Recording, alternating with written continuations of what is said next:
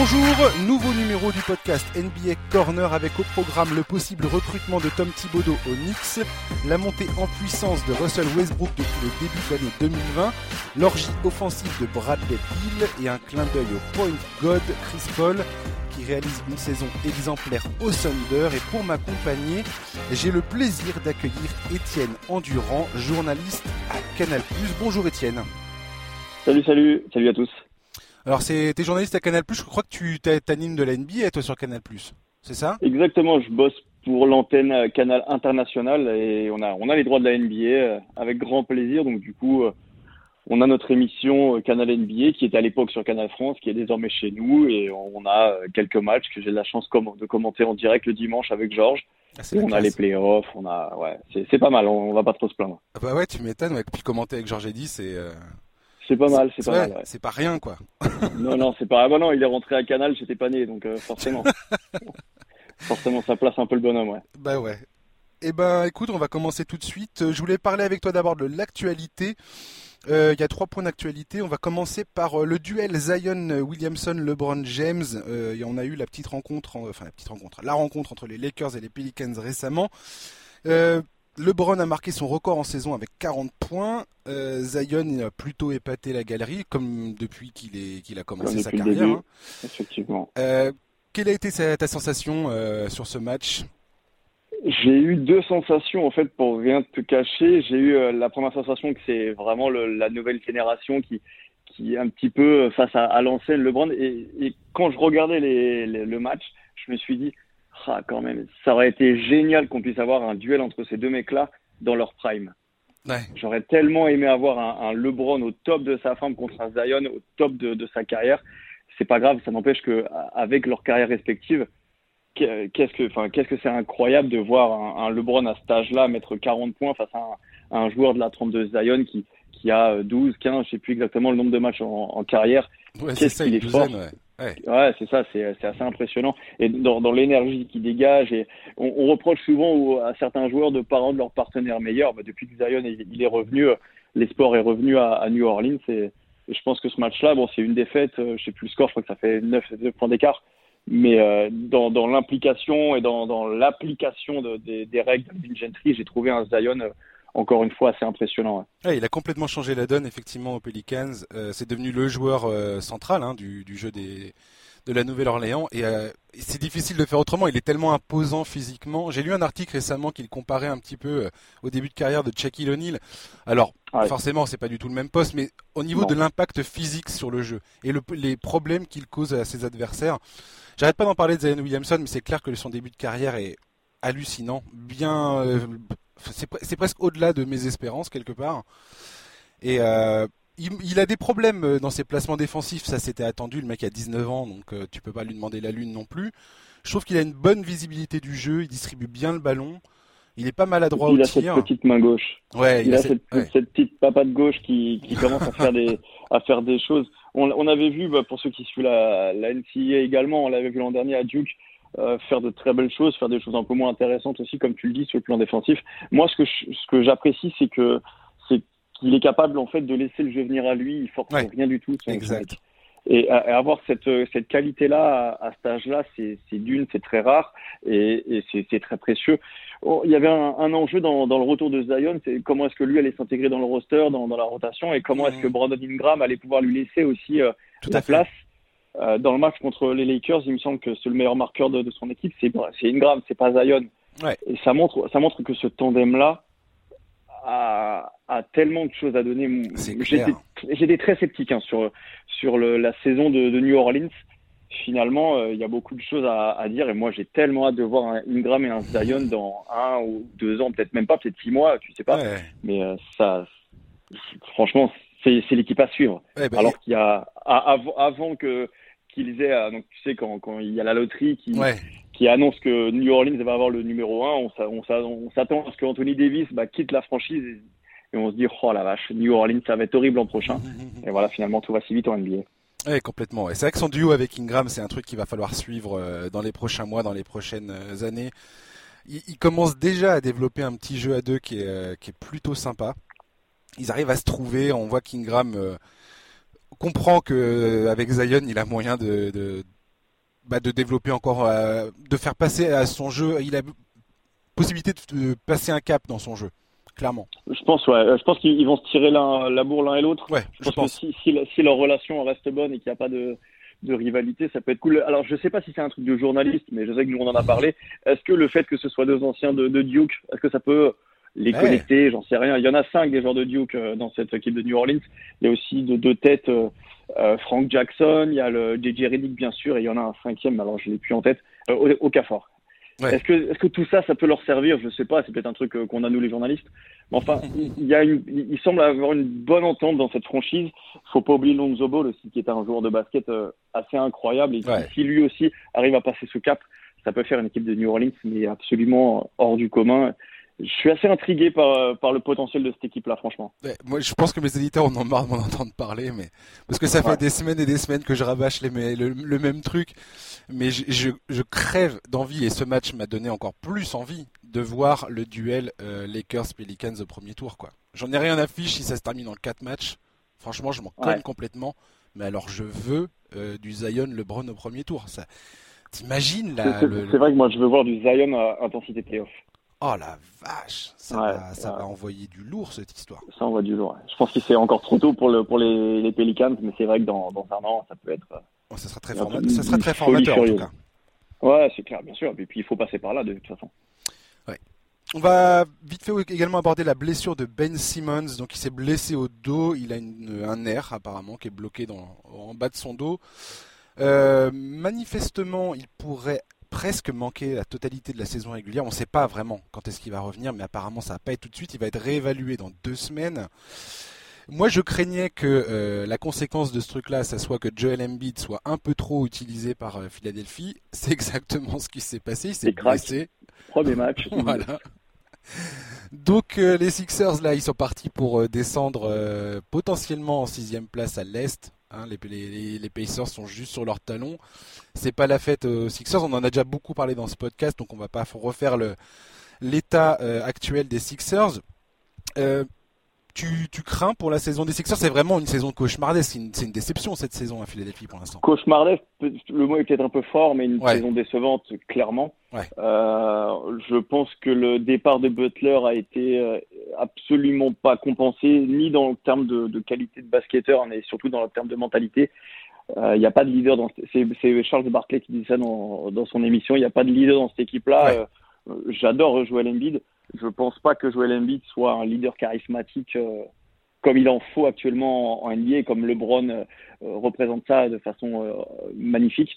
Je suis assez, je suis un peu inquiet aussi pour Ben Simmons parce qu'apparemment il se serait fait ça au All-Star. J'ai lu ça sur un site américain, sur un dunk qui serait mal retombé sur le dos. Ça, ça, fait peur ça fait peur. Surtout que bah, là, on sait pas trop. Je sais pas si l'info est tombée aujourd'hui. Je l'ai pas vu sur la blessure de Joel Embiid. Euh, sans ces deux joueurs-là, euh, les Sixers, ça reste une équipe plus que moyenne. Déjà qu'ils sont limités en, en effectif, sans, sans en termes de profondeur de banc, ils n'ont pas de profondeur de ah banc, euh, les Sixers. Non. Non, C'était un des paris qu'ils avaient pris en étant complètement all-in sur, sur 7, 8 joueurs NBA, un peu comme fait Mike D'Antoni en playoff. Pour moi, ça a des limites. Ça veut dire qu'il faut que tous soient très bons et tous soient dans leur rôle, etc. Et, mais je pense également que le départ de, de JJ n'a pas été très bien compensé non plus, même si hmm. Richardson fait des bonnes choses. Mais enfin, je suis, assez, euh, je suis assez inquiet pour les Sixers, ouais, vraiment. Ouais, en termes de leadership, moi je voyais alors Ford prendre, prendre un peu le, ce rôle-là dans le, dans le vestiaire. C'est beaucoup plus compliqué que ça, manifestement. Pour rebondir sur ce que tu disais, Joel Embiid doit passer un IRM aujourd'hui. On est jeudi quand on enregistre euh, ce, ce podcast. Donc c'est aujourd'hui, euh, dans, la, dans la soirée, qu'on va savoir un petit peu à quoi ça, à quoi s'en tenir avec Joel euh, et sa blessure à l'épaule. Donc on verra bien. surtout qu'il y a une donnée quand même à prendre en compte, c'est que ce sont deux joueurs qui ont manqué énormément de matchs au début de leur carrière respective. Exactement. Je pense qu'il ne faut pas prendre de risques, même si ce ne sont pas du tout les mêmes endroits qui sont touchés. Euh, il y a quand même un passif. Et, euh, et surtout qu'en plus, les Sixers, c'est pas le process, il est terminé. C'est maintenant qu'ils veulent gagner. Complètement. Il y a, je je pense que dans, dans, le, dans le management des, Sixers et dans, dans, la franchise des Sixers, ça doit trembler aujourd'hui. C'est pour ça que je te parlais de saison cauchemardesque. Alors je suis, je suis d'accord avec toi que le mot est probablement trop fort, puisque pour l'instant on connaît pas les tenants et les aboutissants de tout ça et on n'a pas la finalité de. Ça se trouve ils vont faire finir à la sixième place, ce qui est pas plus mal parce que ça, ça les met hors du tableau de Milwaukee, ça les met hors euh, de portée de Miami euh, au premier tour, et on sait jamais. Euh, bien que j'ai un gros doute sur le fait que cette équipe soit, soit capable de se transfigurer totalement d'ici les playoffs, surtout si Ben Simmons ne joue pas du tout le reste de la saison régulière quand je te parle de saison cauchemardesque, c'est ça que je veux dire. C'est que Simmons et Embiid, c'est deux joueurs qui ont un passif de blessure quand même inquiétant. Joel Embiid surtout. Et, euh, et pour les Sixers, je pense que non seulement tu t'attendais pas forcément à, à, une saison aussi difficile en termes de résultats et en termes de d'osmose euh, collective sur le terrain. Et puis là, euh, là c'est c'est le, le, coup, de, le coup de massue. quoi. Le coup de grâce, ouais, c'est clair. Après, euh, il y, y, avait eu des gros problèmes sur le sur l'adaptation d'Alor Ford. Il a été, euh, y avait des rumeurs comme quoi il serait benché euh, beaucoup plus tôt dans la saison. Finalement, ça n'a pas eu lieu. Ça a eu lieu que tard sur le, le fait que ce sont deux joueurs, euh, Embiid et Alor Ford, qui jouent dans la même zone un peu du terrain, plus Ben Simmons qui est pas du tout un joueur qui s'écarte. Est-ce que l'absence de Simmons peut entre guillemets libérer de l'espace? Je suis personnellement pas convaincu. Dans tous les cas, Ben Simmons, si tu ne joues pas sur le poste de meneur, tu es limité. Donc, je, je, suis vraiment très inquiet, moi, sur le, la fin de saison des Sixers, si ça en reste là euh, en termes de blessures, vraiment. Ouais, pareil, je, je suis pas confiant. C'était une, une, des équipes qui m'attirait le plus en début de saison et je les ai trouvées assez pénibles à regarder. Enfin, le, tu sens que ils y sont pas, euh, ils y sont pas euh, en groupe sur le terrain. Il y a un truc qui va pas, il y a un truc qui colle pas, il y a, je sais pas il y a un problème de, de, de complicité et de, et de complémentarité, beaucoup. parce que c'est vrai que même Tobias Harris a été euh, fait une saison plus, plus ou moins correcte. Hein, Tobias Harris, même un peu plus que correct.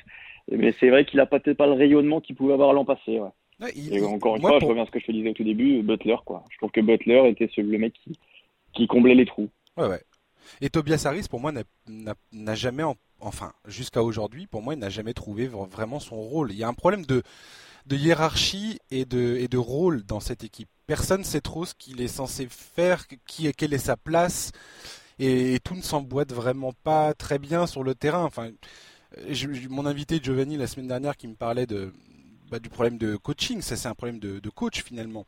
Alors je ne sais pas si on peut résumer ça à ça, mais, euh, mais la question se pose, et Brett Brown sera probablement euh, le premier à tomber si ça se passe mal. Ce qui serait dommage parce que ça reste un, un coach qui a fait ses preuves, qui a connu des années galères et je trouve que c'est un, coach vraiment intéressant, Brett Brown, notamment dans son discours et sa façon de gérer ses, ses joueurs.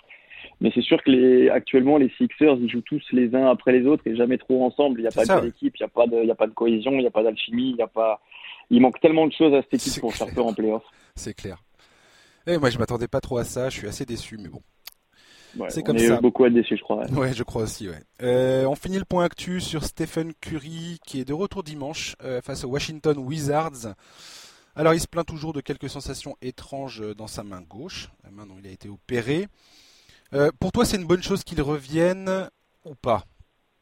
Oui, un grand, grand oui. Ouais. Parce que je ne parle peut-être pas avec, le cœur d'un journaliste, mais avec l'âme d'enfant. Ouais. Je veux voir des stars sur le terrain, je veux prendre du plaisir, quitte à, quitte à ce qu'il y ait un peu de risque. Tu sais, je pense que, que les Warriors, leur fin de saison, elle est déjà pourrie. Euh, je pense que c'est c'est pas un scoop que je t'annonce là. Les, les, deux objectifs de leur fin de saison, euh, peaufiner l'entente entre Wiggins, Green et Curry parce que Thompson ne rejouera pas et trouver les role, les role players qui conserveront un contrat à la fin de saison. Et qui évoluent ben, bien aux, côtés de Stephen Curry. Euh, bien sûr, bien sûr. Dans le système. Exactement. Et, et je pense que si, on, si, si, on aime le basket, on veut voir Curry sur un terrain. Franchement, il a, il a énormément manqué. Enfin, que ce soit lui, Kevin Durant, Clay Thompson, ils ont énormément manqué euh, dans cette saison NBA, je trouve. Ah, bien sûr, franchement. J'ai un vrai manque de ces mecs-là. Euh. Ah, je suis totalement d'accord avec ça. Même, même presque un peu Kyrie Irving aussi, qui a été trop blessé à mon goût. Ouais, ouais, Kyrie Irving, ouais, mon dieu. Ça fait un moment que Kyrie Irving traîne ses blessures aussi, hein. la vache. Ouais, ça fait, ça fait un paquet de mecs qu'on n'a pas vu au All-Star Game, euh, même au Ladipo qui est revenu et, qui est dans une début de saison galère. Ça fait beaucoup de mecs euh, qui méritent des places euh, au All-Star et qui, qui n'étaient pas là. Et, pour revenir à Curry, non, on, on peut pas, on, on, peut pas se dire il vaut mieux pas le faire jouer cette saison. Il a été blessé à la main gauche, qui n'est pas sa main de shoot. Moi, je veux juste qu'il joue sans pression, on retrouve des sensations, et puis, et puis par contre, au mois d'octobre l'année prochaine, quand, quand, tout va reprendre, et ben, allez, c'est parti, les Warriors sont des contenders, et il y a un titre à aller chercher, peut-être, quoi. Oui, bien sûr. Puis il aura eu le temps de se remettre un peu en rythme, comme tu dis, de, de s'acclimater avec ses nouveaux coéquipiers, d'avoir un peu euh, mouillé le maillot pour, euh, pour se remettre en, rythme. Et puis après, il y aura juste Clay Thompson à réintégrer dans tout ça. Et je pense que ici, un joueur, le, joueur le plus facile à intégrer dans un collectif, c'est peut-être Clay Thompson. C'est ce que je voulais te dire. Le mec qui n'a pas besoin de la balle dans les mains. et mais Curry, Curry est un peu pareil hein, de toute façon. Curry est, un est un joueur tellement intelligent, tellement altruiste, je vois pas trop de problèmes. Rien que sa présence, ça, ça, va infuser, ça va, ça va apporter tellement de confiance à tout le reste du groupe. Et puis je pense que Steve Kerr a, a vraiment hâte de retrouver ces mecs-là, de toute façon, au quotidien, c'est sûr. Hmm. Ah, mais moi, moi, rien que de le voir balancer des ogives à trois points, là, ça va me faire. Euh, ça ah ouais, même, même s'il envoie des briques. Euh, ah ouais, c'est sûr. Je vais suivre son match euh, avec grand plaisir, dimanche, ils sont, sûr certain. Ils sont en train de nous hyper sur les réseaux sociaux avec les, les vidéos de Curry à l'entraînement qui enchaînent le, les, les shoots à 35 mètres. Ça me fait, ça, ça me fait plaisir. Ouais, j'ai hâte de le revoir jouer. j'ai hâte de le revoir jouer, vraiment. Allez, on va attaquer les, les sujets principaux euh, de ce numéro de NBA Corner. On va commencer par les Knicks qui envisagent très sérieusement d'engager Tom Thibodeau euh, sur le banc pour coacher l'équipe, notamment à la faveur de ses relations avec le mec qui était son agent et qui est maintenant à la tête de la franchise, Léon Rose. Euh, Lyon. Euh, voilà. Rose, voilà. alors, Tom Thibodeau, il est passé de super assistant défensif de Doug Rivers à l'époque du, titre avec les Celtics. Après, il a fait euh, ses armes aux Chicago Bulls avec Derrick Rose, Joachim Noah, toute cette clique, la Liu Holding, Taj Gibson, où ça s'est plus ou moins bien passé. Enfin, ils avaient une équipe très prometteuse jusqu'à ce que Derrick Rose euh, se fasse le genou. Et puis après, ça a été, euh, ça a été le, cauchemar de. Ils sont tombés sur un LeBron à chaque fois. Ouais, en plus, ouais. Ce qui n'a pas aidé. Euh, il est parti aux Timberwolves après une, petite, une petite retraite, enfin une petite pause. Ça s'est pas mal passé parce qu'il a mis les Wolves en playoff alors que ça faisait 13 années de suite qu'ils n'étaient pas allés là-bas. Il avait Jimmy Butler dans son équipe. Et puis ça a complètement explosé. Il s'est refait, il s'est refait remercier par la franchise retour à la case euh, non embauché dans la NBA. Est-ce que tu penses que Thibodeau est la solution pour New York ou pas? Pour répondre à ta question, simplement non. Mais je pense que le problème, il n'est pas qu'au niveau du coaching, de toute façon, dans cette franchise. Complètement. Le problème, c'est que de toute façon, quand tu, quand tu as un management comme ça, c'est pas possible de travailler correctement. Quand on, quand on, sait que le propriétaire, euh, pour ne pas le nommer, est un, est un, personnage haut en couleur de cette NBA, vu comme je, je pèse mes mots. Ouais. euh, je pense que, je, je, pense que quand, quand on est fan d'Enix, ce qui est heureusement pas mon cas, eh ben on doit souffrir euh, depuis des années, des années c'est terrible. En plus de ça, euh, les, les récents drafts sont des échecs. Euh, les, les, les, free agents ne veulent pas venir. Il faut se rappeler qu'à peu près à cette période de l'année l'an dernier, on imaginait KD, Kerry Irving et Zion Williamson Onyx. Ouais, Aujourd'hui, ça fait, ça fait bien rigoler de, de se dire où ils sont. Quoi. Ouais. Je pense que Tom Thibodeau, pour revenir à son cas plus précisément, je pense que son, son profil ne colle pas dans la NBA actuelle c'est un petit peu dur ce que je dis parce que son, la fin de son passage au, à Chicago a été marquée par d'énormes problèmes dans le vestiaire mhm. entre les anciens et les, et les jeunes. Euh, à Minnesota, ça marchait pas non plus. Je pense qu'il est trop rigide, trop old school, trop euh, procédurier même pour pour une NBA qui, qui aujourd'hui ne défend plus tant que ça, pour une NBA qui qui aujourd'hui est tout pour le, la liberté de, des joueurs et la liberté des, des systèmes et la création plus que par un, basket d'établissement et de système pur et dur. Euh, je pense, je pense que ça, ça peut être un, un, fiasco terrible surtout avec les joueurs qu'il y a actuellement. Oui, complètement. Moi, c'est ce que je pense aussi. C'est un, un, coach qui a une réputation d'être autoritaire. Euh, moi, je ne, j'ai vite eu extrêmement marre de voir Thibodeau jouer ses, ses meilleurs joueurs 42 minutes par match c'était insupportable, alors que toutes les études montrent que euh, gérer les minutes de tes joueurs en saison régulière, c'est extrêmement important, de pas les, de pas les épuiser euh, pour gagner à tout prix. Enfin, tu gagnes autrement, tu gagnes en, justement en, bâtissant un collectif et en et en faisant en sorte que tes meilleurs joueurs bah, arrivent à, gérer ce collectif, à évoluer dans ce collectif, non et non pas en leur faisant jouer des minutes pas possibles et euh, en risquant des blessures très graves parfois.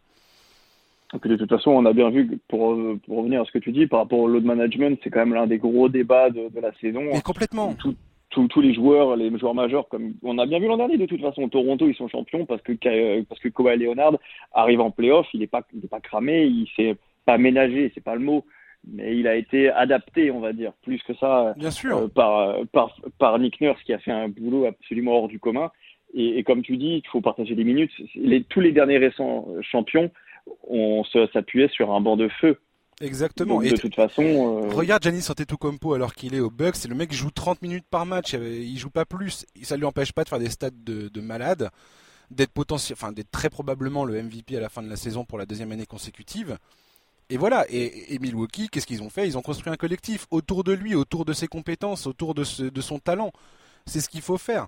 Et c'est là où le problème euh, se, se pose avec Thibodeau, c'est que il n'a jamais vraiment démontré la volonté de faire ça, bien que toutes les preuves sont, devant lui. Il l'a jamais fait. Et là, j'ai retrouvé une interview donnée par Carl Anthony Towns, donc qui était le, joueur, c'est le franchise player des Timberwolves, déjà à l'époque où Thibodeau est là. Euh, dit clairement que pour lui, quand Thibodeau était là, la culture dans le vestiaire, l'ambiance dans le vestiaire euh, imposé par, euh, par, Thibaudot et l'ambiance qu'il met là-dedans était absolument exécrable. Exécrable. Il a des mots extrêmement durs pour qualifier ses années sous Thibaudot. Et surtout, en plus, on, on, l'a jamais vraiment vu tirer. Le... Après, c'est peut-être pas forcément que sa faute non plus, mais on l'a jamais vu tirer le meilleur de, de ces joueurs-là, que ce soit Wiggins qui n'a jamais vraiment fait décoller sa carrière ou Town mhm qui, à mon, à mon sens, est quand même un joueur qui est pour l'instant gâché encore, parce qu'il a vraiment un talent de fou. Oh, mais euh, il est, incroyable. Je pense que Thibodeau, en fait, est devenu un, un, assistant trop, import, trop important. Il est trop important pour être un assistant et je le crois, je le crois pas non plus avoir les épaules pour être un head coach euh, fiable et, euh, et, surtout dans l'NBA d'aujourd'hui. Et puis il est, il est, il est anachronique. Il est anachronique dans sa façon de coacher une équipe. Ouais. Euh, et, et, franchement, tu parlais des fans de New York et, je compatis tellement avec eux parce que sûr. tu vois que depuis quelques années maintenant, les fans de New York ont compris que reconstruire euh, via la draft, essayer de, de, de, recréer une dynamique collective, de recréer, de retravailler un peu l'image de la franchise. Tu vois bien que l'image de la, de, des, des, Knicks est, sacrément entamée, euh, notamment aux yeux des, des principaux joueurs, des, mecs qui vont devenir agents libres. Il n'y a plus grand monde qui a envie de venir jouer là-bas. Euh, il, y a il y avait un, je, crois que c'est Richard Jefferson qui a dit ça au moment de, la, de, sa retraite, qui avait dit je préférais prendre ma retraite que de signer euh, chez les Knicks. il a dit un truc, un truc du genre ouais, ou, c'est quand les Knicks sont venus me proposer un contrat que je me suis dit que c'était le temps de prendre ma retraite. Ah mais c'est réel. Et tu vois Kevin Durant, réel. Kevin Durant, il en a parlé également. Et quand il, quand il parle de son choix d'aller au Nets, pourquoi il va au Nets? Parce qu'il voit qu'il y a Sean Marks qui est aux commandes euh, du front office, qui fait, qui prend les décisions. Et donc il, il sait un que sacré boulot d'ailleurs, Sean Marks. Mais incroyable. Et il sait que euh, ça va être bien géré l'ensemble de la franchise et va être bien géré. Il y a Kenny Atkinson qui est coach, qui à la base n'était n'était pas connu du, des, des, des fans et, du grand, et du grand public. Et ben le mec il arrive, on voit qu'il a des, des, vraies capacités sur le banc. il y en a plein d'exemples comme ça. Nick Nurse aux Raptors, quand il prend la suite de Dwayne Casey, Dwayne Casey qui était coach de l'année. Euh, quand, Nick Nurse reprend le, le flambeau. Et ben Nick Nurse aujourd'hui, euh, il est incontournable. Le mec, il est formidable. Encore, encore une fois, d'où est-ce que ça part? Ça part d'un management qui est absolument grandiose. Masai Ujiri à Toronto fait un travail de feu. Et, et les Knicks essayent de le débaucher depuis des, des, des, mois et des années. Mais de toute façon, il, il faut poser des milliards pour, euh, pour le, sortir de son confort de Toronto. Il a été champion. Et, et c'est vrai que le titre, on a beaucoup parlé de, de Kawhi Leonard, etc. Mais enfin, Masai Ujiri, quel boulot il a, il a, il a abattu aussi. Incroyable. Et encore une fois, euh, comme tu, enfin, comme tu l'as dit, et je l'ai dit et redit et re-redit, James Dolan, le propriétaire, le propriétaire des Knicks, tant qu'il sera là, cette franchise a peu de chances d'aller quelque part. Parce que ce mec-là veut toujours participer aux prises de décision, ne laisse jamais bah, les mecs qu'il a nommés en charge de prendre ses décisions, bah, les, prendre jusqu'au bout, aller jusqu'au bout du truc. Il finit par perdre patience, il finit par dire bah tiens j'aimerais embaucher tel mec, euh, faites tel tel échange et ainsi de suite. Tout ça, c'est une notoriété publique aujourd'hui. Il y a 10 euh, 000 articles qui existent sur euh, la manière dont James Dolan casse complètement le, le, process Onyx et tant que ce mec-là sera là, ça changera pas malheureusement. le problème, c'est que les, les, Knicks sont euh, la franchise la plus bankable de la ligue. Bien sûr, mais pourquoi est-ce que tu voudrais qu'ils vendent? C'est ça qui est terrible. Moi, je serais fan des Knicks, mais je serais en dépression totale, quoi. Ah ouais. Et, là, le, je parle de, des Knicks encore une fois, une énième fois, parce que l'exemple de Thibodeau, là, le, fait que Thibodeau soit pressenti pour reprendre le truc et que je vois certains fans d'Enix qui sont là en train d'essayer de s'enthousiasmer pour le pour le move en disant ah ouais c'est quand même pas mal Thibodeau. Regardez ce qu'il a fait il a emmené Minnesota en playoff. Mais mais non non je suis désolé ça ça ça fonctionnera pas. Et puis là c'est une équipe de jeunes. Le, mec il va les briser. Il va il, va sélectionner deux trois mecs 4, 5, 4, 5, 6 gars qui va faire jouer des minutes absolument atroces, les autres vont faire banquette. Enfin, je veux dire, t'imagines l'ambiance pour, pour ah développer les ça, jeunes, ça va continuer. et puis de toute façon, tant que les free agents ne voudront pas venir, il y avait une, il y avait une, un tweet absolument génial de je sais plus qui, c'était d'un fan sûrement, qui avait dit oh, les, les Knicks euh, ils espèrent avoir Kyrie et KD et vont se retrouver avec Austin Rivers et Colestein. et c'est terrible, surtout pour euh, Rivers et Colestein, mais c'est tellement ça quoi. Ouais, c'est tellement ça. Et je vois pas d'éclaircie euh, dans un avenir proche quoi. Non, non, moi non plus, clairement. Voilà, on va fermer cette parenthèse Knicks. Euh, j'aimerais parler également, on va changer de sujet, on va parler de Russell Westbrook, un joueur dont je suis éminemment critique. Euh, j'ai eu plusieurs fois l'occasion de dire, euh, enfin d'argumenter sur les critiques que je fais à ce joueur-là, notamment son manque d'efficacité bah, balle en main dans sa sélection de tir, ses balles perdues, euh, le fait qu'il prenne euh, je ne sais combien de shoots à 3 points par match alors qu'il a un des pires pourcentages de l'histoire euh, derrière la ligne, derrière l'arc. Et depuis le début de l'année 2020, bah force est de constater que Russell Westbrook a complètement changé son jeu. C'est d'autant plus vrai depuis qu'ils ont changé, enfin depuis qu'ils ont envoyé Clint Capella à Atlanta et qu'ils ont récupéré Robert Covington, qu'ils font ce fameux cette fameuse équipe sans pivot. Ce qui est euh, bizarre sur le papier. Ce qui est bizarre sur le papier, mais pour l'instant, alors on a très très peu d'exemples, de, hein, ils n'ont pas joué beaucoup de matchs, mais pour l'instant, euh, le pari de D'Antoni est en train de, fonctionner, en tout cas pour Russell Westbrook. Russell Westbrook est en train de d'augmenter son efficacité de manière exponentielle depuis qu'il est devenu quelque part un peu le pivot par défaut de cette équipe. Parce que Clint Capella était blessé avant qu'il fasse l'échange. Et aujourd'hui, Russell Westbrook, il est entouré de shooters. Il, est libre de pénétrer dans la raquette comme il veut. Si ça marche pas, il peut ressortir à 3 points. Sa complémentarité avec James Harden ne s'est que améliorée par rapport à ça. Moi, je commence à me dire que Houston, ça va être un vrai, vrai problème une fois arrivé en playoff. Est-ce que j'ai raison d'être enthousiaste ou pas? Je suis un peu partagé parce qu'on sait que la vérité d'une saison régulière n'est pas la vérité des playoffs. Ouais. Euh, je, suis assez intrigué quand même parce qu'on a toujours dit que Mike D'Antoni était un coach exceptionnel de, saison régulière aussi et qu'après euh, ils arrivent en playoff et puis bah à chaque fois ils, se, ils se font dessus si tu me permets l'expression. Moi je pense que sur une série de sept matchs face à des Clippers, face à des Lakers, peut-être même face à Denver, même ou même le jazz, bien sûr, de, de Rudy Gobert, je pense qu'il peut y avoir des limites terribles, terribles, terribles, terribles. Après, comme tu le dis, force de constater que pour l'instant ça marche bien, euh, l'équipe tourne bien. Je suis épaté par le par le Westbrook d'aujourd'hui. Qui, qui, prend moins de là sur le mois de février, il prend moins de, de 3 shoots à 3 points par match. On parle d'un mec qui était capable de, de, faire des 0 sur 8, 0 sur 12, et des trucs comme ça. je, je trouve en fait que Westbrook c'est Antetokounmpoisé. Ouais. C'est-à-dire qu'il euh, il a dans sa sélection de shoot, il a une meilleure lecture, il a, il, joue pour les autres, il est l'antithèse de ce qu'il était à OKC. Et je détestais ce qu'il était à OKC, j'adore ce qu'il est aujourd'hui. Ouais. J'ai trouvé une stat assez hallucinante. par rapport à qui montre un peu l'évolution de Westbrook depuis l'entame de l'année 2020. Avant, donc avant, avant ce, passage en 2020, il était, on va dire, dans, en termes d'efficacité au tir, hein, il était proche des Kevin Knox et Darius Garland, c'est-à-dire 50,6% de true shooting en termes de pourcentage.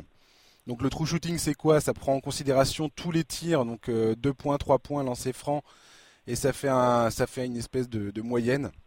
Donc il était vraiment dans le, dans le, bas, dans le bas de la ligue. Quoi. Depuis le 1er janvier, il est pratiquement au niveau de James Harden, qui est potentiellement un des maîtres de l'efficacité au tir, et LeBron James.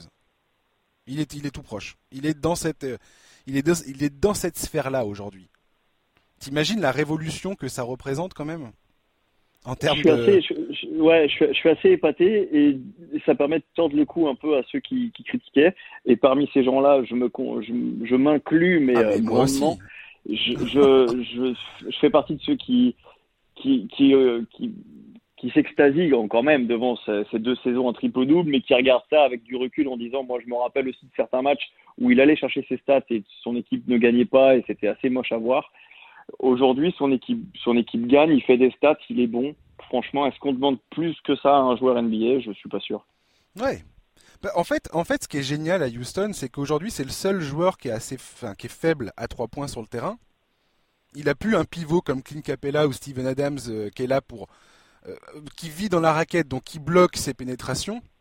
Donc il a un espace de malade pour opérer euh, et pour faire ce qu'il sait faire de mieux, c'est-à-dire aller au panier. Aujourd'hui, il est beaucoup défendu. Je sais pas si tu as vu les matchs contre Utah récemment, mais c'était Rudy Gobert qui défendait sur lui à certains moments. qui défendait sur lui, j'ai vu des Le match euh, contre Memphis, c'était Valence Funas qui se tapait, qui se tapait Westbrook. Donc forcément, il est prendre vitesse. Et dès qu'il a un joueur plus petit devant lui, parce qu'il y a eu un, il y a eu un écran, il y a eu un switch, eh ben, il enfonce les joueurs qui sont plus petits parce qu'il est extrêmement puissant physiquement. je, suis absolument séduit par cette version de Russell Westbrook. J'ai l'impression qu'il est en fait dans une équipe qui joue enfin de la manière qui met en avant son jeu, tu vois, le, enfin qui met en évidence son talent. Parce que moi, je pense surtout qu'il s'est adapté. Ah oui, je pense que c'est plus celui qui s'est adapté. Je pense. C'est ce que dit D'Antoni aussi. Ah, bah. il a dit, il D'Antoni dit, je, je lui ai rien demandé, c'est lui qui a fait qui a pris ses décisions un peu tout seul. Alors bien évidemment, il fait les schémas et tout ça, mais il, dit d'Anthony qu'il ne s'attendait pas à voir Westbrook opérer ce changement dans, son jeu. Je sais que la NBA reste encore euh, très sensible à la zone de confort en ce qui concerne OKC, mais je pense qu'il est parti de sa zone de confort en quittant OKC, en étant tradé, on le rappelle. Euh, moi, je pense que c'est peut-être la meilleure chose qui pouvait lui arriver parce mhm. ici le projet, euh, l'ère Westbrook ne, bon, bah, ne donnait rien. Hein. je pense que c'est assez évident, même avec Paul George. Je suis vraiment content qu'il soit parti. Je suis content qu'il ait.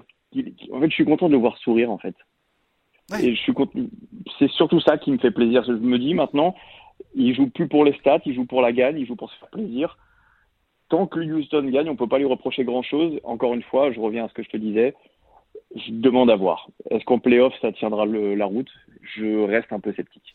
Alors moi aussi je suis sceptique. Je te dirais pas que je suis pas sceptique parce que je suis sceptique quoi qu'il arrive concernant Houston.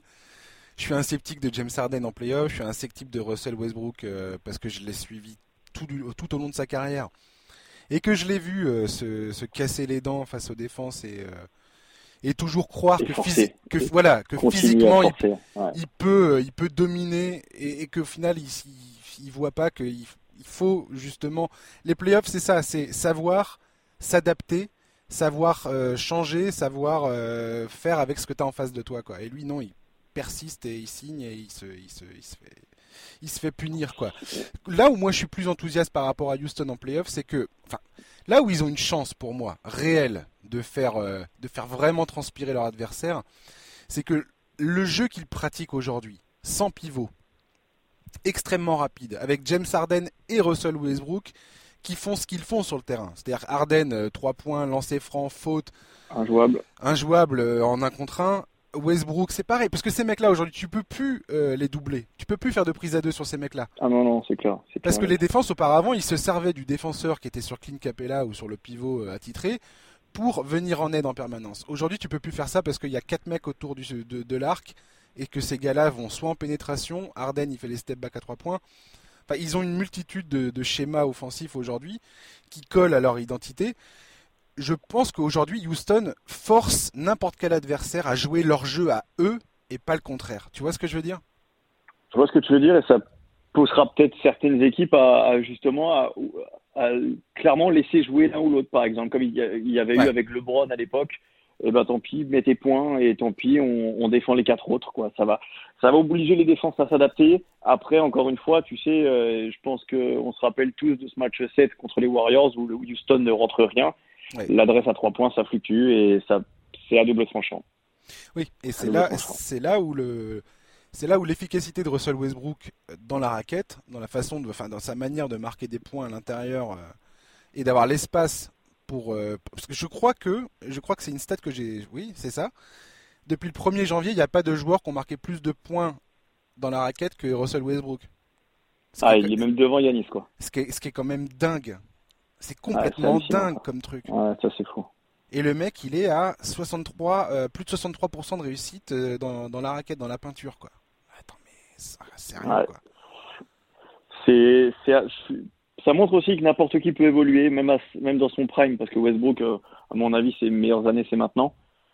C'est, je pense que c'est un beau message pour, pour, tous les autres joueurs qui sont dans leur rôle et qui ont du mal à, à faire évoluer leur jeu.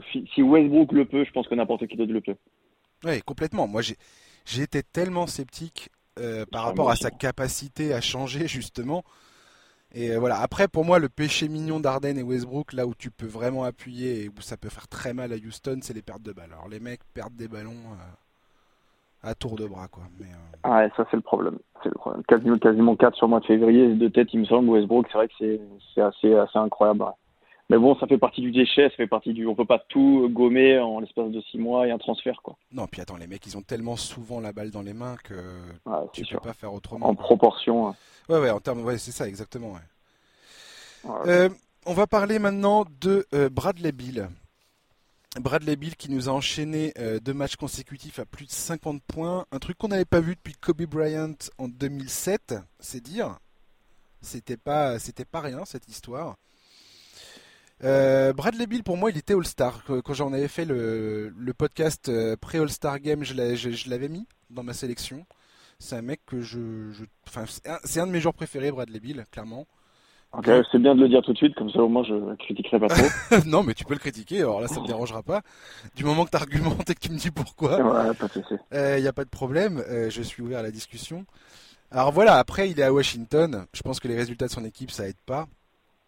Euh, Bradley Bill, tu, dis-moi, Bradley Bill, tu, tu, le vois comment? T'as regardé un petit peu sa, sa profusion offensive là ou pas? Je l'ai bien sûr suivi. Là, il y a une différence majeure entre le, la performance de Kobe en 2007 et celle-là. Kobe, c'était deux victoires. Exactement. C'était même, quatre, c'était même quatre victoires. Il avait fait quatre fois 50 de suite, il me semble. Et, c'est, c'est toute la différence entre un joueur qui, qui, fait gagner son équipe et un joueur qui ne la fait pas. Je suis pas en train de dire que Bradley Bill est un loser. Je pense que Bradley Bill est un joueur euh, monstrueux sincèrement, dont la progression euh, est, constante et, remarquable. Et puis pas forcément que dans, son aspect offensif, même défensivement, dans, dans sa lecture du jeu, etc. Je pense que de toute façon, le projet à Washington, il est, il est pourri et il est pourri pendant encore des saisons avec l'énorme contrat de John Wall.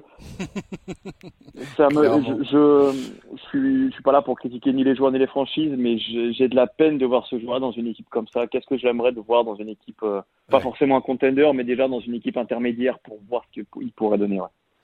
Alors attends, moi je suis, je suis, il y a une piste audio de moi avec Lucas Jacobelli que j'ai reçu et moi je rêvais de voir Bradley Bill euh, transféré à Denver parce que Denver euh, reluquait très sérieusement Bradley Bill et pour moi c'est exactement le joueur. Tu mets Bradley Bill pour moi à la place de Gary Harris dans cette équipe. Denver ils ont peur de personne. Non, mais bon, il faut. Le problème, c'est qu'il faut le trader aussi, donc ça veut dire que tu envoies une des, des, des, pièces. Mais alors voilà, mais alors voilà, mais alors voilà. Non, mais Denver, ils ont, ils ont, ils ont le matos. Ils ont le matos. Du moins, ils l'avaient, ils l'avaient d'autant plus cet été avant de, parce que là, ils ont transféré Malik Bisley et, toute la clique, là, enfin tous ces mecs qui sont partis, des pics de draft, tout ça. Ils ont encore pas mal de pics de draft euh, à eux et d'autres équipes, donc euh, ils ont encore euh, quelques arguments Denver. Mais bon, on va pas parler de ça. Par, deux choses. je réagis par rapport au fait que tu dises il score mais ça gagne pas. J'ai trouvé pareil une stat qui illustre parfaitement ce que tu es en train de dire. Dans les 9 matchs où il a marqué plus de 40 points cette saison, Washington est à une victoire, 8 défaites. C'est terrible. C'est terrible. terrible. C'est que c'est effectivement qu'il y a ça va pas, ça va pas du tout. Et Washington, effectivement, le problème, c'est parce que l'équipe est quand même hyper faible. Même Ah, s'ils auraient. c'est dingue. Ouais. on, a, on a beau suivre la NBA au jour le jour, euh, euh, sortir les 15 joueurs du roster de Washington, là, euh, je suis pas sûr de, de pouvoir. hein. Pourtant, euh, genre, je m'en tape des matchs. hein. Ouais. C'est vraiment. Je vois pas de progression en fait euh, dans, dans un avenir euh, très proche non plus. De toute façon, tu été bloqué par, par l'énorme contrat de John Wall. Il y avait des rumeurs comme quoi Bradley Bill pouvait faire ses valises assez rapidement, hein, puis finalement, il a- euh, il est resté. C'est mon deuxième point. Il a, il a signé son extension cet été, ce qui l'a rendu intransférable cette saison. Il peut éventuellement exiger un transfert cet été si vraiment il n'est pas content. Et Dieu sait qu'il a exprimé ses frustrations. Mais il a dit Euh, aussi qu'il forcerait pas un transfert. Voilà. Bradley Bill, qu'est-ce qu'il cherche finalement? Pourquoi il a pris cette extension? C'est parce que cette extension, ça va le mener tout droit aux 10 ans de carrière avec le même club, ce qui va lui donner l'opportunité de signer un contrat mirobolant avec Washington ou un excellent contrat dans une autre équipe le jour où il, fera, il devra signer son, son contrat au bout de 10 ans. C'est euh, les 10 ans d'ancienneté qui permettent ça. Donc, Ouais, le Supermax. ouais, je veux dire, il, il est, il- c'est clairement une décision intéressée euh, financièrement, ce, qui est- ce que je ne critique pas, hein, attention. Mais euh, voilà, il a fait ce choix-là. Comme tu dis, le Washington, on connaît très bien leur situation. Il y a John Walk avec son con- contrat absolument taré, potentiellement un le pire contrat de la, de la ligue alors qu'il est. Enfin, je veux dire, pour moi, c'est, c'est évident. Avec Actuellement, euh, avec a Blake des- Griffin, peut-être. Blake Griffin et John Wall, ils se tirent la bourre un peu là-dessus. Ouais, il, y a- il y- aurait eu Chris Paul jusqu'à ce que jusqu'à ce qu'il fasse cette saison actuelle, mais c'est vrai que Ouais. John Wall, en plus de ça, il a, il rejouera pas cette saison. euh, Je me, je me demande, je me rappelle même pas la, la dernière fois que j'ai vu un match de John Wall. C'est, Oui, et puis c'est pas comme si John Wall et Bradley Bill s'entendaient bien avant ils que. sont jamais entendu. Voilà, les mecs. Jamais. pff, Ils sont pas toujours- potes en plus. C'est clair. Ils se sont toujours critiqués l'un l'autre. euh, c'est dramatique. Donc, je veux dire, j'ai vu un débat l'autre jour euh, fleurir un peu sur les réseaux sociaux, notamment certains journalistes américains qui disaient Ah, mais Bradley Bill, c'est un joueur euh, qui incarne un petit peu la superstar qui reste avec son club.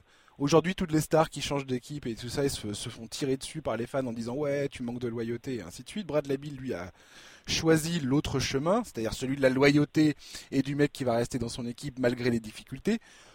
T'es d'accord avec ce, cette, cette histoire ou pas? Moi je, moi, je trouve. J'ai pas l'impression que ça soit ça, en fait, Bradley Bill. C'est J'ai pas l'impression que ce soit ça non plus. Je Ap- après, tu sais, nous on n'est pas malheureusement, on n'est pas confronté au fait de d'avoir la possibilité de gagner 100 millions de dollars Exactement. pour l'instant. Pour l'instant. Ouais, ça Mais euh, ça. co- comment est-ce qu'on comment est-ce que tu réagis par, par rapport à ça? C'est difficile. À, à- à la fin de sa carrière, s'il a il a touché 200 millions, et ben on lui dira bravo. Et puis peu importe s'il a eu des titres, euh, la vie est peut-être plus importante que la, le palmarès. Je sais pas. Je suis peut-être trop compétiteur dans l'âme pour euh, pour supporter la défaite. Mais euh, après, on n'en sait rien. Il suffit qu'il soit tradé dans, dans l'année prochaine et puis, euh, puis tout va changer.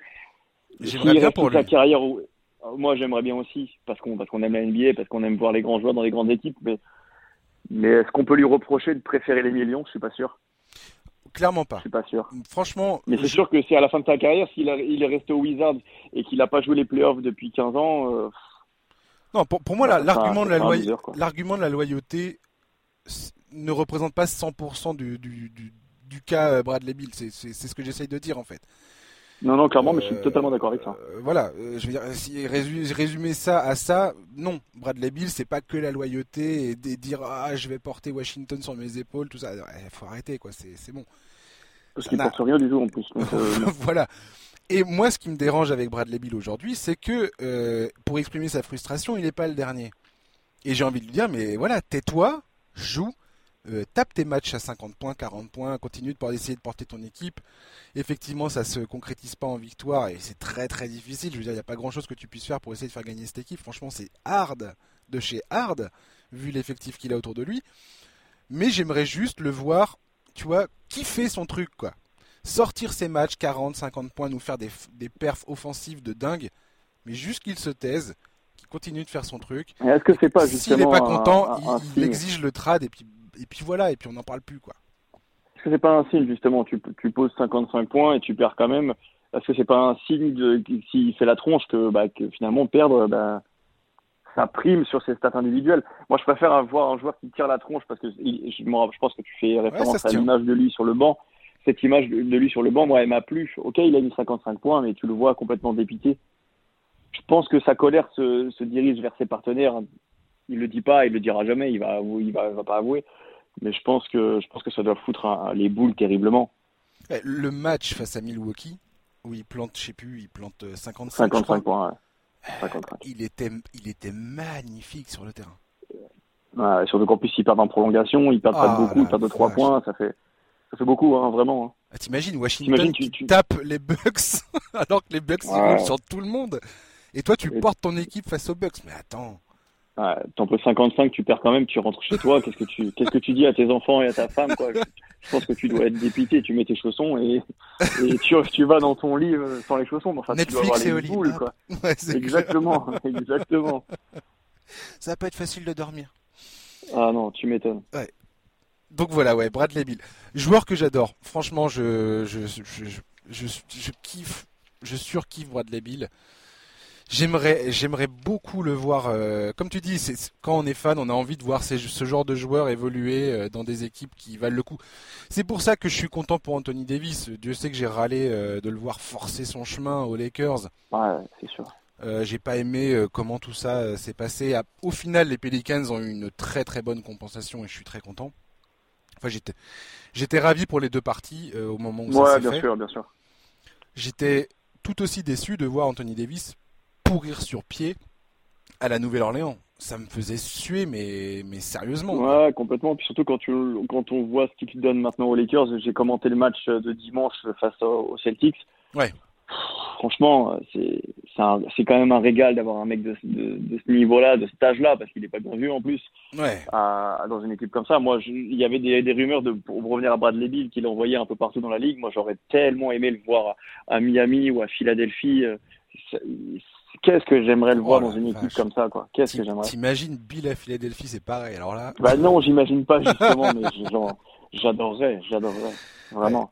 moi j'ai un fait pour Denver. Je voulais absolument le voir à Denver. Euh, Pour moi, c'est Ouais, tellement le- la pièce de manquante de cette vraiment. équipe.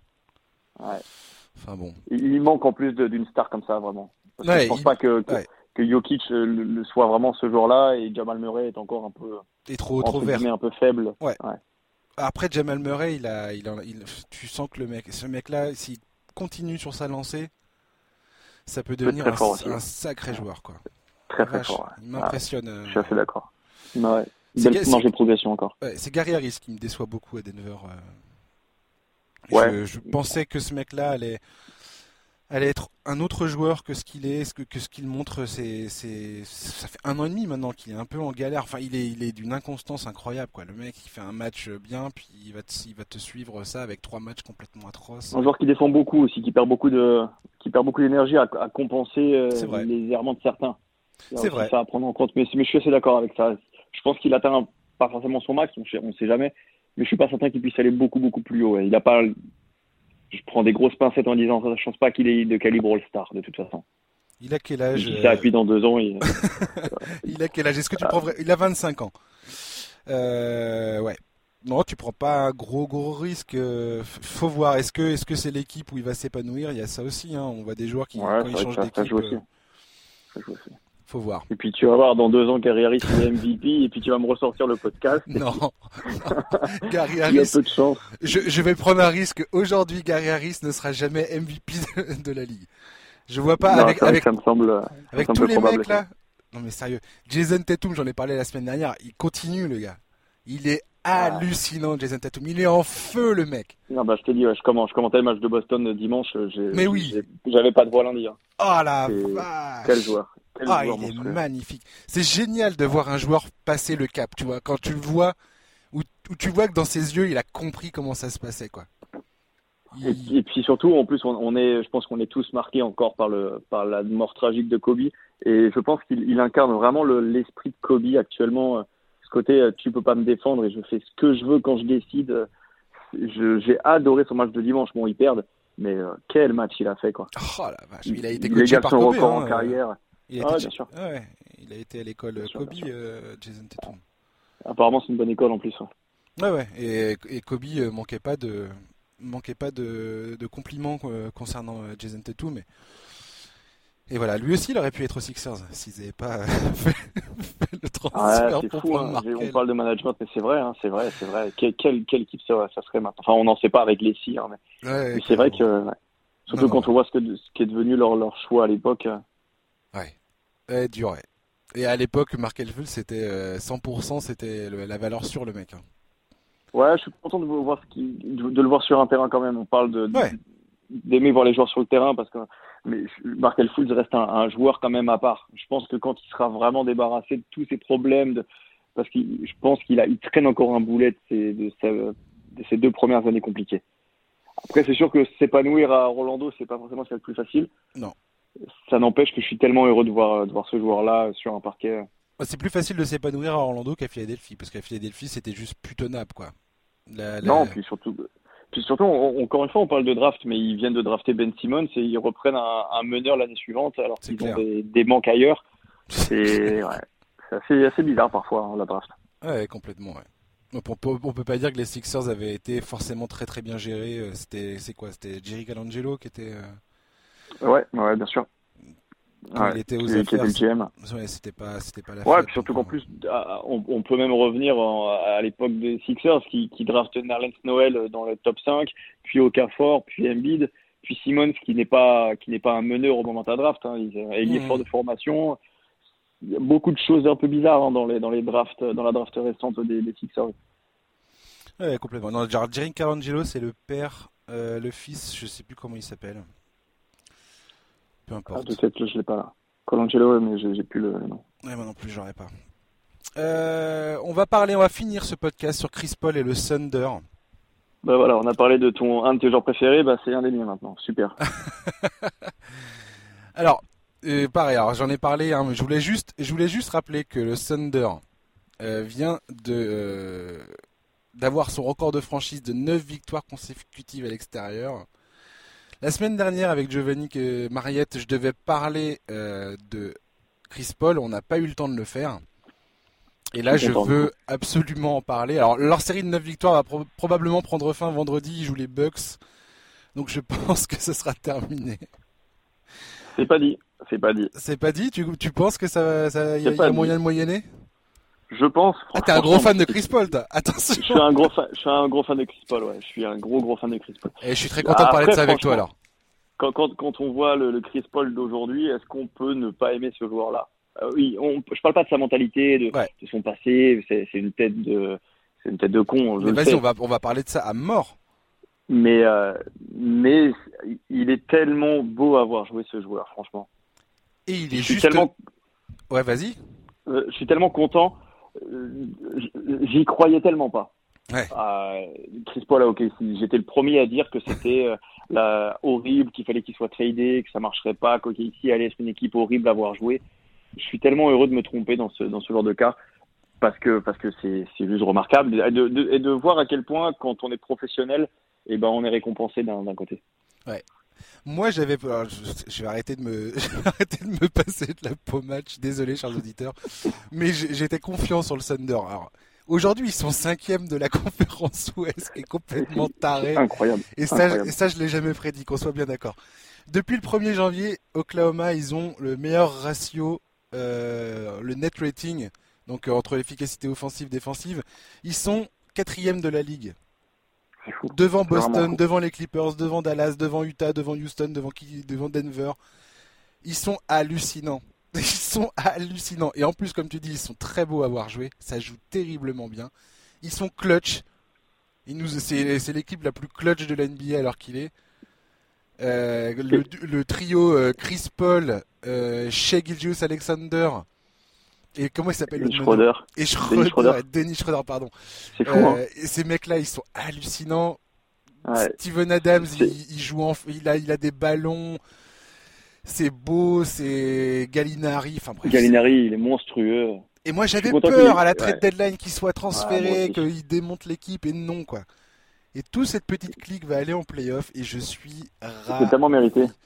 Et tu parlais... en fait, ils, ont réussi à construire cette saison, ce qu'ils n'ont jamais réussi à construire dans le dans le post Kevin Durant. C'est à quel point le, ils aiment jouer au basket tous ensemble.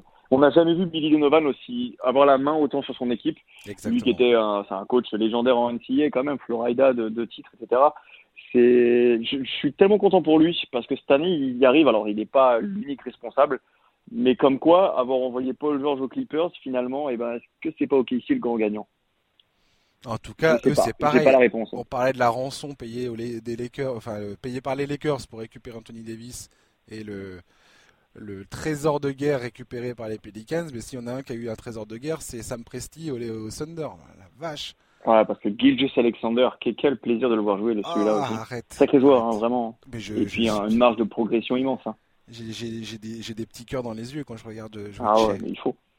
Il faut, si on n'aime pas ce genre de joueur, euh, on n'aime pas la NBA, forcément. Et tu parlais de Chris Paul, de son attitude et tout ça, de sa, de sa personnalité, qui a souvent clashé avec certains de ses coéquipiers. Blake Griffin aux Clippers, notamment, James Harden aux Rockets. Et là, on sent, quand tu écoutes les coéquipiers de Chris Paul parler, tous sont en admiration devant lui tous le respectent énormément et respectent justement la voix qu'il a dans le, dans le vestiaire. Et, ça prend et ça match et, euh, et sur le terrain ça se ressent. Chris Paul, il a cette manière d'être sur le terrain où pendant trois quarts temps et euh, trois quarts temps et demi, il va distribuer le ballon, il va faire bien attention à ce que tout le monde ait euh, à manger sur le terrain, que tout le monde prenne ses shoots et ainsi de suite, toujours encourager ses coéquipiers. Et quatrième carton, si l'équipe est proche de gagner en difficulté ou qu'il faut marquer des paniers importants, c'est là qu'il prend ses responsabilités. Et ça se passe euh, carrément bien parce qu'ils nous ont sorti des matchs de dingue au si depuis le début de la saison. Moi, je suis ravi pour Chris Paul. C'est jamais un joueur que moi j'ai porté dans mon cœur. Je l'adorais quand il était Hornets parce que j'adorais justement ce côté un petit peu. Euh, tu vois, tu vois, l'équipe qui avait pas, qui avait pas de grande chance de faire, enfin, qui, n'était pas un contender, mais, euh, mais il, arrivait tout, il était tellement bon qu'il arrivait toujours à, à, faire douter les, les, les adversaires. J'ai toujours adoré Chris Paul, j'adorais Lob City euh, aux Clippers, j'adorais, j'adorais cette équipe. Je, suis un grand fan de Jamal Crawford, mais euh, je, je sais pas. Écoute, quand de, de, ces dix dernières années, je, je, pense que j'aurais du mal à te sortir trois joueurs qui sont meilleurs gestionnaires que lui. Il est incroyable. Il est, il est impressionnant. Il commence à vieillir, mais ça reste un des meilleurs passeurs de l'histoire, un des meilleurs meneurs de l'histoire. Je suis un peu triste que, ça reste un gros loser. Il gagnera pas de titre avec OKC, vraisemblablement. J'aimerais qu'il en gagne un, mais bon, c'est mal parti. Je, je écoute, je, c'est tout ce que je demande à, autant à Westbrook, à Houston qu'à Chris Paul maintenant c'est-à-dire faire jouer leurs équipes respectives, prendre du plaisir, donner du plaisir, ne rien forcer. C'est ça que le demande le basket, c'est ça que demandent les fans. Qu'est-ce qu'on peut reprocher à Chris Paul aujourd'hui? Pas grand-chose, franchement. Ouais. On, tu sais qu'on on est parti pour un. Enfin, si, si, si, si la saison s'arrêtait demain, on serait parti pour un premier tour au si contre Houston. C'est génial. Ah c'est génial. C'est de l'or en barre, ça, mon gars. Ah, c'est de l'or en barre. Parce que tu imagines bien que si le Thunder passe un premier tour de playoff, ce qu'ils n'ont jamais fait depuis le départ de Kevin Durant, euh, qu'ils n'ont jamais fait donc avec Russell Westbrook, que Russell Westbrook a été transféré donc en échange avec Chris Paul. Quel pied de nez, Eh mais c'est fou, hein. J'imagine même pas. Et si Houston bat OKC, ça serait euh, ça serait ah bah vous voyez, euh, on a bien fait. pareil. On a bien fait de faire ce qu'on a fait. Mais c'est mais c'est vrai que je, ah, j'aimerais franchement j'aimerais que ça en reste là. On ah, est encore loin, hein, mais. Et entre Lakers Pelicans et Houston Rockets euh, Thunder, mais mon gars, je croise les doigts à 200% pour voir ça, quoi. Ah, c'est sûr, ça donnerait vraiment envie. Ça donnerait, rien que d'en parler, là, ça donnerait envie. Parce que même, de toute façon, ça, là, ça ferait un Denver-Dallas, me semble-t-il. C'est ça, même exactement. le Denver-Dallas, moi, je veux voir. Hein. Ah, mais grave, grave, Denver-Dallas, mais, à, mais à 200. Et Utah, Utah Clippers. Et Utah Clippers, là, la revanche Pareil. des, des années passées. Ouais. Pareil. Bon, on- ça. je vais appeler Adam Silver, on va, on va s'arrêter là. on va arrêter la saison. Voilà. Pour euh, revenir à Chris Paul, je voulais juste dire un truc, c'est que je trouve, et j'en suis même sûr, enfin de tout ce que je peux lire, euh, de avec n'importe qui, genre, je parle du Thunder et de Chris Paul euh, cette saison, je suis content parce que euh, ce nouveau départ, enfin ce nouveau départ, n'importe quoi. Cette, Cette ce- nouvelle page, cette nouvelle page, ouais, merci beaucoup de m'aider. Cette nouvelle page euh, à OKC, euh, au Thunder, je trouve a permis de re- à Chris Paul de retrouver un petit peu de sa superbe aux yeux des fans. Il était devenu un peu antipathique pour beaucoup trop de monde, je trouve.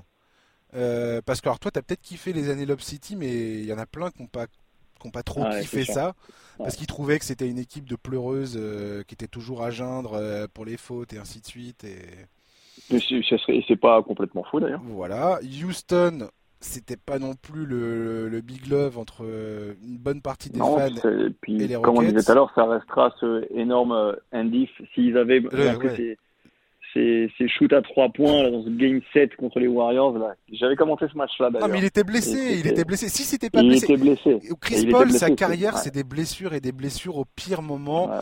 Et quand il n'était pas blessé, c'est des, des couacs pas possibles. Enfin, je veux dire, je sais pas si t'en veux à Westbrook, par exemple, pour cette. euh, c'était quoi? C'était une finale, une demi-finale de conférence euh, Clippers-Thunder, où le Thunder. euh, c'était un match 5, il me semble, euh, à Los Angeles, où, euh, où Chris Paul perd le ballon. euh, Enfin, se, se, se croûte complètement dans, la, dans les dernières minutes, alors que le mec, il est, il est ultra clutch la plupart du temps. Et, euh, et voilà. Et euh, je sais pas, il a. Il y a, il y a Ouais, c'est toujours, il y a toujours quelque chose avec Chris Paul, quoi. Il y, a Et- tout- il y a toujours eu quelque chose, c'est vrai. ouais. Et puis Ouais, après, a- c'est vrai, il y a eu les, les- les blessures de Blake Griffin, je me rappelle d'un match contre Portland où les deux se blessent en l'espace d'une minute trente. C'est terrible. Et donc, du coup, la série se- s'est terminée, quoi. Il n'y a, pas- il y a pas eu de chance. Bon, après, euh, la chance ne fait pas tout, mais. Non, bah, bon, c'est quand même. on n'est pas à l'abri, on n'est pas à l'abri d'un énième trade, d'un énième rebondissement, d'une fin de carrière, je sais pas où. Et moi, j'aimerais tellement que ce mec-là. En fait, je sais même pas si j'aimerais qu'il ait un titre parce que je voudrais pas que ça, ça devienne le melon et le Hmm. et le. le- Je crois que je l'aime en, en loser en fait. Je l'aime- C'est marrant que tu dises ça, c'est exactement la, réflexion que je me suis faite l'autre jour. Je me suis dit, Chris Paul, je crois que je l'aime bien dans une équipe, dans- chez, dans un- chez un challenger, tu vois, pas Ouais, chez un aussi. Chez Ouais, un favori, je trouve qu'il- est, il y a quelque chose qui va pas, qui colle pas. Je suis Mais assez alors- d'accord. Quand il est dans une équipe de challenger, Et là, il est redoutable. et là il est, là il est kiffant parce qu'il a les, il a les clés de la voiture, et il fait ce qu'il veut, c'est lui qui conduit, c'est lui qui décide, et, euh, et c'est beau quoi. Franchement. Et comme je te dis, je suis tellement content de voir que euh, on continue à, enfin, on retrouve un petit peu l'appréciation pour ce joueur qui est euh, qui est un joueur magnifique. La saison avec les, la première saison qu'il fait avec Houston, faut jamais oublier que cette équipe, elle était incroyable. C'était un rouleau compresseur, sans clair. déconner. Ils étaient à deux doigts de sortir les Warriors, qui est une des Mais ils ont meilleures l'avantage, ils ont l'avantage du terrain de toute façon. Ils terminent devant Ouais. les Warriors, il me semble. Ouais. Ah mais ils font une Ouais. saison euh, 65 victoires, je crois, un truc comme ça. Enfin, Un truc assez fou. Donc voilà. Et ben voilà, on en a terminé. Déjà, Mais ouais, déjà, tu vois que ça passe vite. ça passe si vite. T'avais peur, hein. Ouais. Et finalement. Ben voilà, Chris Paul, euh, Chris Paul, voilà. On prie, on va aller, toi et moi, on va, on va, on va prier très très fort pour qu'il y ait un premier tour Thunder Rockets. Si tu le veux bien. Franchement, ouais. Et puis, on en reparlera, il n'y a pas de problème. Et c'est vrai que terminer sur Chris Paul, que demander de mieux Non mais sans déconner, les pro- il, il y aurait eu, mieux, il y aurait terminé sur Len Stephenson, qui est mon coup de cœur euh, all-time, de- Ah, mais que j'espère revoir retrouver un contrat en NBA, un de ces quatre. les premiers tours à l'Ouest, je pense que je n'en peux, j'ai pas fini d'en parler. Je, je crois que c'est le, il n'y a pas un jour où je vais pas sur les, sur le, le classement et où je suis pas en train de fantasmer sur les duels euh, de playoff à l'Ouest, quoi. Ah ouais, puis, puis surtout qu'à l'Est, ça serait pas dégueulasse non plus, hein, mais je comprends très très bien. ouais. Bah, à l'est, à l'est, pour moi, ça devient intéressant. Enfin, déjà, enfin, Brooklyn et Orlando, non, quoi. Je suis désolé. euh, Non, pas cette année, ouais. Milwaukee, Orlando, ça va pas me faire rêver. Non, non, non. Toronto, Bah, quand l'an Brooklyn, dernier, euh. l'an dernier, le, le Brooklyn-Philadelphie avait pas été dégueulasse. Ça avait été, Ouais. ça avait été une série assez déséquilibrée, mais les matchs avaient été beaux. Mais c'est vrai que cette année, ça semble un peu plus compliqué. Mais enfin, le Miami-Philadelphie, 4e, 5e, ça donne, ça donne quand même envie. Ouais, mais voilà, tous les queens, Indiana, ils vont passer devant Philadelphie, ils vont nous priver de ce truc. Et puis si Simmons est blessé, qu'est-ce que tu veux que je te dise? Moi, c'est, ça, va perdre de sa saveur, forcément, quoi. Ouais, c'est sûr, c'est vrai, c'est sûr. Ouais, je, suis un peu down là sur Philadelphie là. c'est trop là, c'est trop, trop pour moi. J'étais, j'étais très ils ont, ils, ont encore un peu de temps. Ils ont un peu de temps. Ouais, ouais, on verra. Mais c'est vrai que Miami, Philadelphie, si les deux équipes ont leur effectif en, pleine, euh, en pleine bourre. Ouais. là, en pleine bourre, pleine possession, tout le monde est là. Je, je, ce sera mon premier tour à l'Est, quoi. Après, euh, c'est mon petit coup de cœur de la saison. C'est vrai que j'adore Miami, mais j'adore surtout Adebayo, qui, qui est un joueur que j'ai ah, suivi depuis très longtemps. bien sûr. Et euh, je, je, je, rêve, on parlait tout à l'heure de, voir Zion en mode playoff, je veux voir Adebayo en mode playoff, moi. Ça peut donner un truc assez incroyable aussi. Oh, puis t'imagines bien Jimmy Butler face à la grande gueule de Joel Embiid et tout ça. Non, mais ça va. Ah, il y a, tellement d'histoires à raconter. Ça sera passionnant sur le terrain et en dehors du terrain. Ah, c'est clair et net. Dans tous les sens du terme. En tout cas, merci beaucoup, Étienne, d'avoir passé euh, cette heure avec nous. Euh, bah, tu reviendras hein, dans le podcast, ça y est. Bah, pas de problème. T'as fait ton baptême et puis bah maintenant c'est une affaire qui roule. Pas de problème, bah merci à toi, hein, vraiment. Bah de rien, c'était un plaisir. Et puis bah chers auditeurs, merci d'avoir pris le temps d'écouter ce nouveau numéro d'NBA Corner. On se retrouve la semaine prochaine euh, avec Charles, c'est Charles qui reviendra dans le podcast. Euh, potentiellement, ça sera un podcast qui sera diffusé mercredi ou jeudi matin. Euh, voilà, un peu plus tôt que, que d'habitude. Et puis bah, d'ici là, je vous souhaite de passer une bonne fin de semaine, un très très bon week-end. Et je vous dis à la prochaine. Bye bye.